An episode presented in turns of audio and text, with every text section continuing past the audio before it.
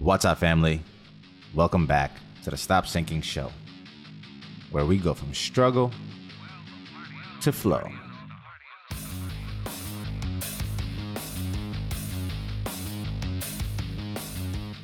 The language that rolls off of your tongue not only creates the kind of character in someone else's mind for us, but because it also becomes the words and tonality that we think in, it becomes a lot of what we think about ourselves. The rapport that we have with ourselves, the way we phrase sentences, the way we refer to people, and all that built-in respect in those words shapes the world around us that we live in.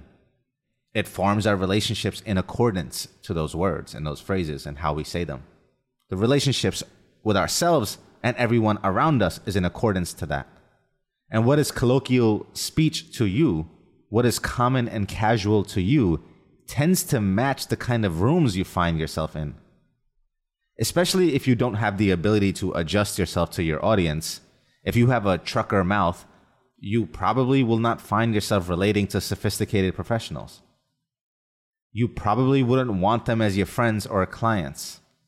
And vice versa, if you are extremely professional in how you express yourself and the kind of thoughts that you normally ponder, then you will find it difficult to relate to the vernacular of the common man. And some people can go back and forth because of the contrast between their upbringing and professional environments, but those well-rounded individuals are far and few between. Like a gangster and a gentleman, with the ability to act like an inmate and sound like a scholar. But even if you can do that, it doesn't take away from the point of the power of language in your life and how it shapes it. Whichever mode you are in, you will attract and build the kind of life you are leaning towards with your speech. What made me think about this is the effect of the distinction in respect built into some languages, the formal and informal versions of saying the same thing. I'll talk about my language, Hindi, but you'll be able to relate to it and maybe are familiar with the similarities in Spanish.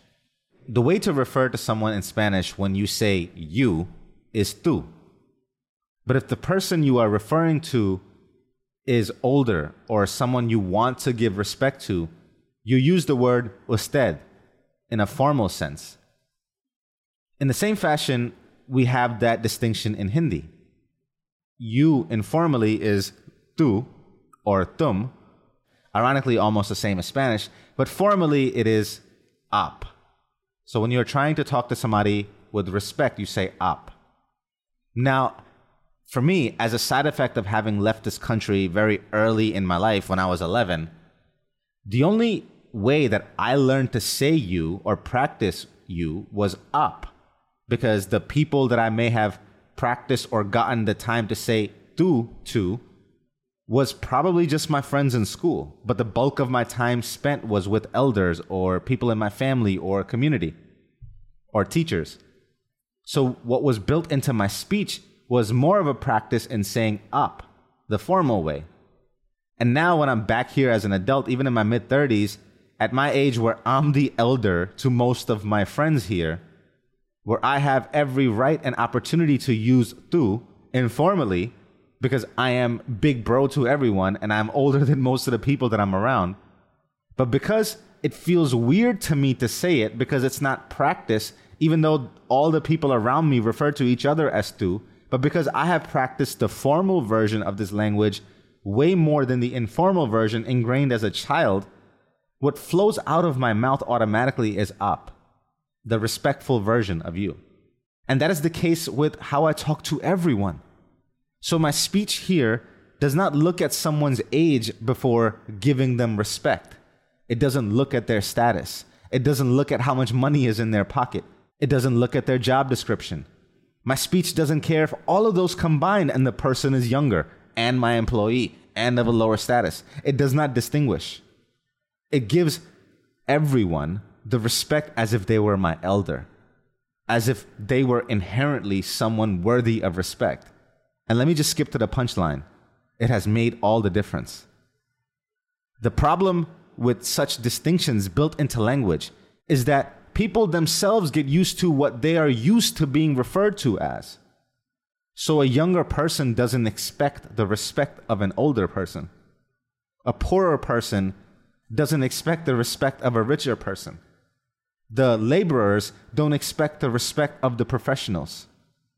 And when they meet someone like me, who doesn't adjust his speech in accordance to what respect that he thinks that they deserve, that they are taken back by the respect that is automatically coming out of my mouth. It makes them not only respect me more, but it makes them live up to that respect that is automatically given to them that they weren't expecting and maybe only received from their own children or family. Even in my anger, even when fighting with some of these people, the words that flow out of my mouth are automatically of built-in respect. This is where I'm talking about the nuanced importance of having this speech built into your natural way of being. Because if you just fake it, if you just adjust it by person, then it will differ in the voice you hear in your own head too. And all that difference doesn't help when it shows up under stress, because only the natural form of us shows up under stress. And then, are you being nice to yourself in your head? And when in anger, when in distress of any kind, what is baseline of natural to you will surface. And if that is void of respect, then no matter how much time you have spent trying to effort the respect, it will be all washed over by the real moments where the real you under stress comes out. There's this old story of Akbar the Great, this king who ruled over the, I believe, the Mughal Empire, who had his most trusted advisor named Birbal. One time, in their court, a guest who was a polyglot came in. The guy could speak multiple languages as if they were his fluent natural mother tongue. And he challenged King Akbar's court to determine what was his real language and which one was the one that he had just learned. One after another, each one of the advisors tried their tricks to figure out what was this guest's natural language, and they all failed because he was so good and so fluent. Only then did the king ask his most trusted advisor to take a chance at figuring out what this guest's natural language was. And the advisor, Birbal, didn't try right away. He waited. He waited until the middle of the night when the guest was sleeping. And in the middle of the night, he went and took a stick and hit the guest real hard on his legs. And when the guest woke up screaming, whatever language he woke up screaming in was his natural language, his mother tongue. What this story was meant to depict is that what is most practiced and most natural to us is what surfaces when under stress, when you wake up in the middle of the night. No matter how much time you have worked practicing the fluency of another way of speech, it will not stand the test of stress. When you take the D I S C profile, the personality exam, it measures what shows up under stress. It's not like sixteen personalities or the other tests that change based on your current role or current requirements and temperament. It's not like Myers-Briggs.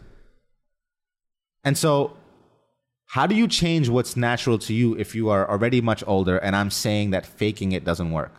It's a question that I had to ask myself. And one thing I learned a long time ago from a friend when he went away to college was, he said, if you practice something, even if you call it faking it at first, but if you spend enough time practicing it, like being spontaneous when you aren't usually, or being kind when you are prone to anger, or being respectful because it is how you want to be.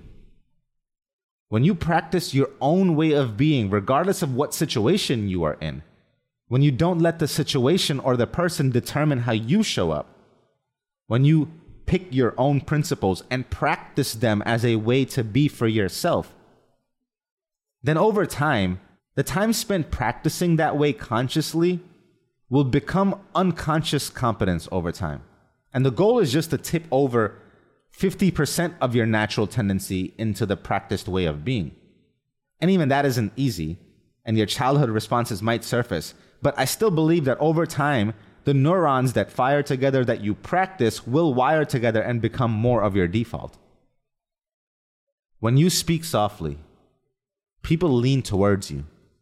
When you speak abruptly, they lean away. If your eyes are sweet, you will like all the people in the world. But if your tongue is sweet, all the people in the world will like you. And don't play the game just because you want people to like you. But you will like you more. Because the world is only a reflection of your inner dialogue. And speaking softly, with respect to others, is only going to be a byproduct of the kindness that you show yourself. And that is a game worth playing. I love you, family. Stay true always. I'll see you on the next show.